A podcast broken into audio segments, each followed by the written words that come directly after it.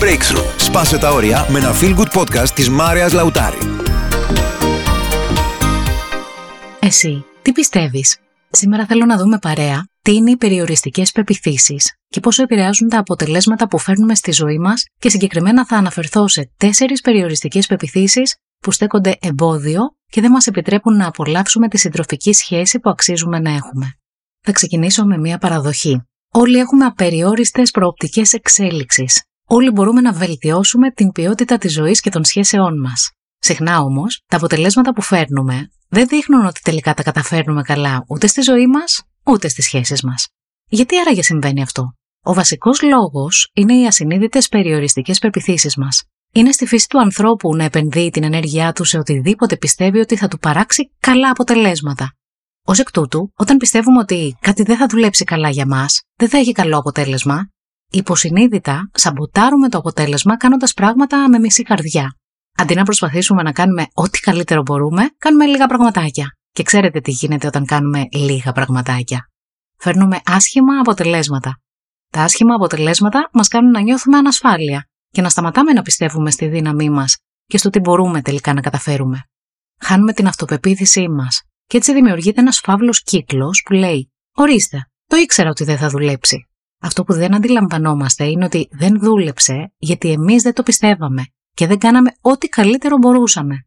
Αυτός ο φαύλος κύκλος μπορεί να σπάσει όταν αποφασίσουμε να επενδύσουμε ολόψυχα ό,τι καλύτερο έχουμε ώστε να, να βελτιώσουμε μια κατάσταση. Αν έχετε τη δυνατότητα, θα ήθελα να σημειώσετε σε ένα χαρτί αυτό. Για να έχω προοπτική επιτυχίας, χρειάζεται να μπω σε δράση και να κάνω κάτι. Αυτό μου φέρνει αποτελέσματα. Τα αποτελέσματα με κάνουν να πιστεύω ότι τα καταφέρνω και έτσι αποκτώ αυτοπεποίθηση. Όταν έχω αυτοπεποίθηση, μπαίνω σε ακόμα καλύτερη δράση. Η καλύτερη δράση μου φέρνει καλύτερα αποτελέσματα και αποκτώ ακόμα μεγαλύτερη αυτοπεποίθηση. Αυτές λοιπόν οι λέξεις, προοπτική, δράση, αποτελέσματα, αυτοπεποίθηση, από μόνες τους δείχνουν ένα μέρος του τι μπορούμε να κάνουμε. Όταν όμως τις βάλουμε σε αυτή τη σειρά, τότε έχουμε μπροστά μας το πραγματικό μονοπάτι για να πετύχουμε ό,τι και αν είναι αυτό που θέλουμε να πετύχουμε. Και καταλαβαίνουμε καλύτερα γιατί κάποιοι άνθρωποι τα καταφέρνουν τόσο καλά, ενώ εμείς κάποιες φορές τα καταφέρνουμε και κάποιες άλλες αποτυγχάνουμε. Μπορούμε να καταλάβουμε δηλαδή την απλή αλήθεια που κρύβεται πίσω από αυτό. Ότι όσο περισσότερο πιστεύεις σε κάτι, τόσα περισσότερα θα κάνεις και τόσο καλύτερα θα είναι τα αποτελέσματα που θα φέρεις. Όμως καλό είναι να είμαστε λίγο προσεκτικοί γιατί αυτό τώρα που σας είπα λειτουργεί και ανάποδα. Οι πεπιθήσεις μας έχουν τη δύναμη να μας οδηγήσουν σε επιτυχία ή να μας καταστρέψουν. Έχετε όμως αναρωτηθεί ποτέ τι είναι πραγματικά η πεποίθηση; Είναι το συνέστημα βεβαιότητας σχετικά με το τι σημαίνει κάτι. Η δική μας πρόκληση είναι ότι οι περισσότερες πεπιθήσεις μας χτίστηκαν όταν ήμασταν παιδιά, αλλά και στην υπόλοιπη ζωή μας βασίστηκαν σε υποσυνείδητες ερμηνείες γεγονότων ή καταστάσεων, τις οποίες αντιμετωπίσαμε κάποια στιγμή στο παρελθόν και άλλες φορές επρόκειτο για επώδυνα γεγονότα, άλλες φορές ήταν χαρούμενα γεγονότα. Σε κάθε γεγονός όμως το οποίο αντιμετωπίσαμε, έχουμε δώσει μια ερμηνεία η οποία εξηγεί τι σήμαινε αυτό το γεγονός. Παρ' όλα αυτά, η αλήθεια είναι ότι τα γεγονότα και οι καταστάσεις ανήκουν στο παρελθόν και το παρελθόν δεν θα έπρεπε να ορίζει το τώρα, το παρόν μας. Εκτός αν μέσα στο μυαλό μας συνεχίζουμε να ζούμε στο παρελθόν. Όλοι έχουμε τη δυνατότητα να βρούμε εμπειρίες που στηρίζουν σχεδόν οποιαδήποτε πεποίθηση έχουμε αποκτήσει. Το μυστικό είναι να σιγουρευτούμε ότι αντιλαμβανόμαστε συνειδητά ποιες πεπιθήσεις δημιουργούμε. Αν οι πεπιθήσεις που έχουμε δεν μας κάνουν να νιώθουμε δυνατοί, αν δεν μας εξυπηρετούν ώστε να παραμένουμε δραστήριοι και να προχωράμε μπροστά, τότε ήρθε η ώρα να τις αλλάξουμε. Δεν έχει κανένα νόημα να κρατάμε και να πιστεύουμε πράγματα που μας αποδυναμώνουν και μας κάνουν να αμφισβητούμε τον εαυτό μας και τις ικανότητές μας. Το μόνο πράγμα που μας κρατάει από το να έχουμε αυτό που θέλουμε είναι η ιστορία που λέμε στο μυαλό μας σχετικά με αυτό το γεγονός ή αυτή την κατάσταση, αυτό που αντιμετωπίζουμε. Αν λοιπόν η ιστορία που λέμε είναι καλή, προχωράμε.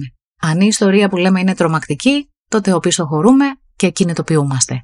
Σήμερα θέλω να αναφερθώ σε τέσσερις περιοριστικές πεπιθήσεις που έχουν οι περισσότεροι άνθρωποι στις συντροφικές τους σχέσεις. Εάν μία ή περισσότερες από αυτές είναι και δικές σας πεπιθήσεις, το πρώτο βήμα που θέλω να κάνετε είναι να συνειδητοποιήσετε ότι τις έχετε και να το παραδεχτείτε στον εαυτό σας.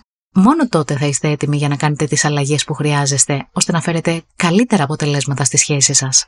Η αλήθεια είναι ότι οι σχέσεις συχνά είναι τρομακτικές, γιατί είναι το μέρος που πας και νιώθει ευάλωτος. Είναι σαν να είσαι γυμνός. Κινείσαι μεταξύ επιθυμίας και τροτότητας. Είσαι εσύ και η αλήθεια σου.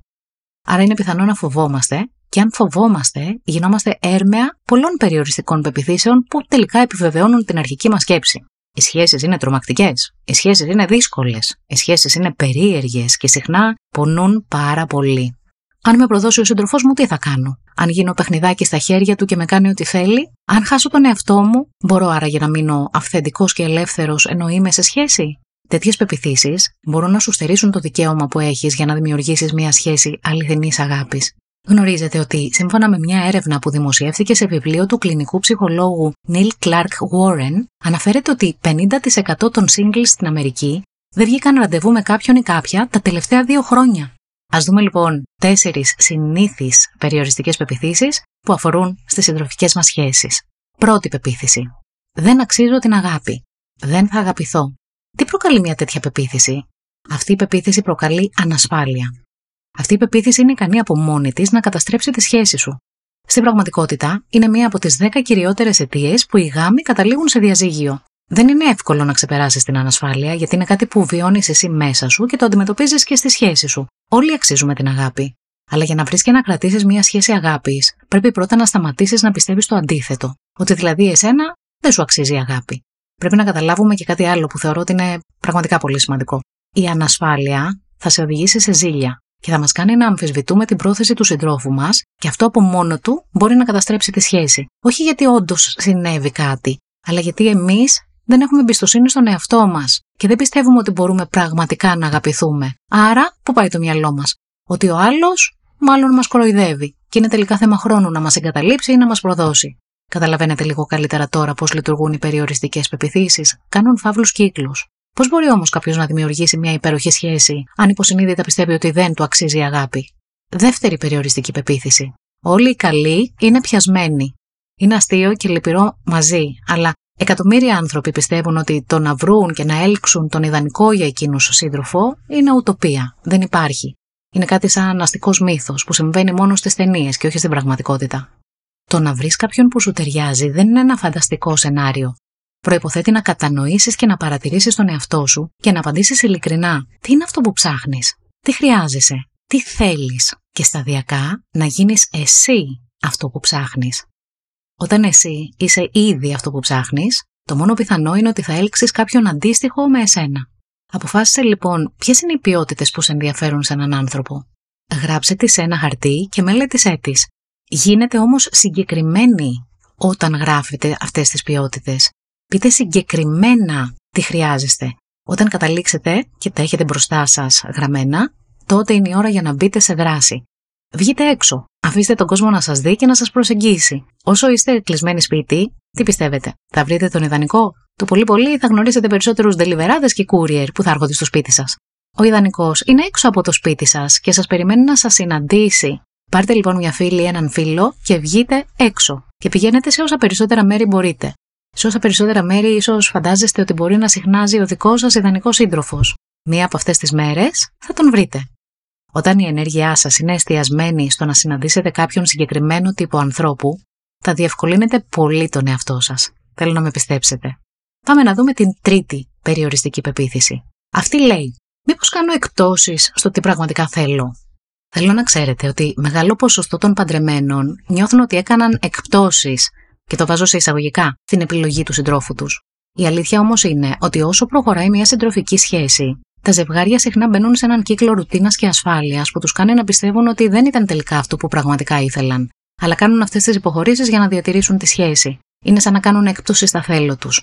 Το μυστικό είναι να μην αφήσεις τη σχέση σου να ρουτινιάσει, μην καταλήξεις σαν παγιατικό ψωμί. Για να δημιουργήσεις μια όμορφη και αξιόλογη σχέση, πρέπει να συνεχίσεις να ανανεώνεσαι και να παρασύρεις και τον σύντροφό σου σε αυτό το όμορφο παιχνίδι. Γιατί, παιδιά, η σχέση θέλει ραντεβού, θέλει φλερτ, θέλει χαρά, περιπέτεια, οξυγόνο. Αν βαριέσαι, το πιθανότερο είναι ότι εσύ έχεις γίνει βαρετός, όχι η σχέση σου. Θυμήσου λοιπόν τι έκανε στην αρχή της σχέσης και κάνε το ξανά. Πώς δινόσουν στην αρχή της σχέσης, Πού πηγαίνατε στην αρχή της σχέσης, Πώς επικοινωνούσατε, Τι κάνατε; Δεν χρειάζεται να έχεις και πολύ φαντασία. Απλά ξανακάνε ό,τι δούλευε στην αρχή και θα έχεις αυτό που είχες στην αρχή. Πάμε να δούμε και την τέταρτη περιοριστική πεποίθηση. Αυτή είναι και αρκετά ισχυρή. Αυτή λέει ότι φοβάμαι την απόρριψη. Έτσι, φοβάμαι μήπως μας απορρίψουν. Οι επιστήμονες έχουν αποδείξει ότι τη στιγμή που κάποιος μας απορρίπτει, ο καρδιακός φυγμό μας πέφτει πολύ σημαντικά. Είναι σαν να σταματάει η καρδιά μας. Οι κόρες των ματιών μας διαστέλλονται και το σώμα μας μπαίνει σε λειτουργία φυγής ή πάλι. Η αλήθεια είναι ότι η απόρριψη είναι απλά μια ερμηνεία που δίνεις εσύ σε ένα γεγονός. Πραγματικά σε απέρριψαν. Μήπως απλά ο σύντροφός σου δεν ήταν διαθέσιμος όταν τον χρειάστηκες; Μήπως συνέβαινε κάτι στη ζωή του άλλου ανθρώπου και δεν μπορούσε εκείνη τη στιγμή να ασχοληθεί μαζί σου; Είναι πιθανό, γιατί η αλήθεια είναι ότι δεν μπορείς να ξέρεις ακριβώς τι συμβαίνει στη ζωή του συντρόφου όλη την ώρα. Αν καταφέρεις να δίνεις καλύτερες ερμηνείες στα γεγονότα που συμβαίνουν και να μην δέχεσαι την πρώτη αποδυναμωτική ερμηνεία που σου έρχεται αυτόματα στο μυαλό, θα δεις την ψυχολογία σου αλλά και τη σχέση σου να αλλάζει. Δεν σε απέρριψαν. Ήταν απλά απασχολημένοι με κάτι άλλο. Αυτό είναι όλο.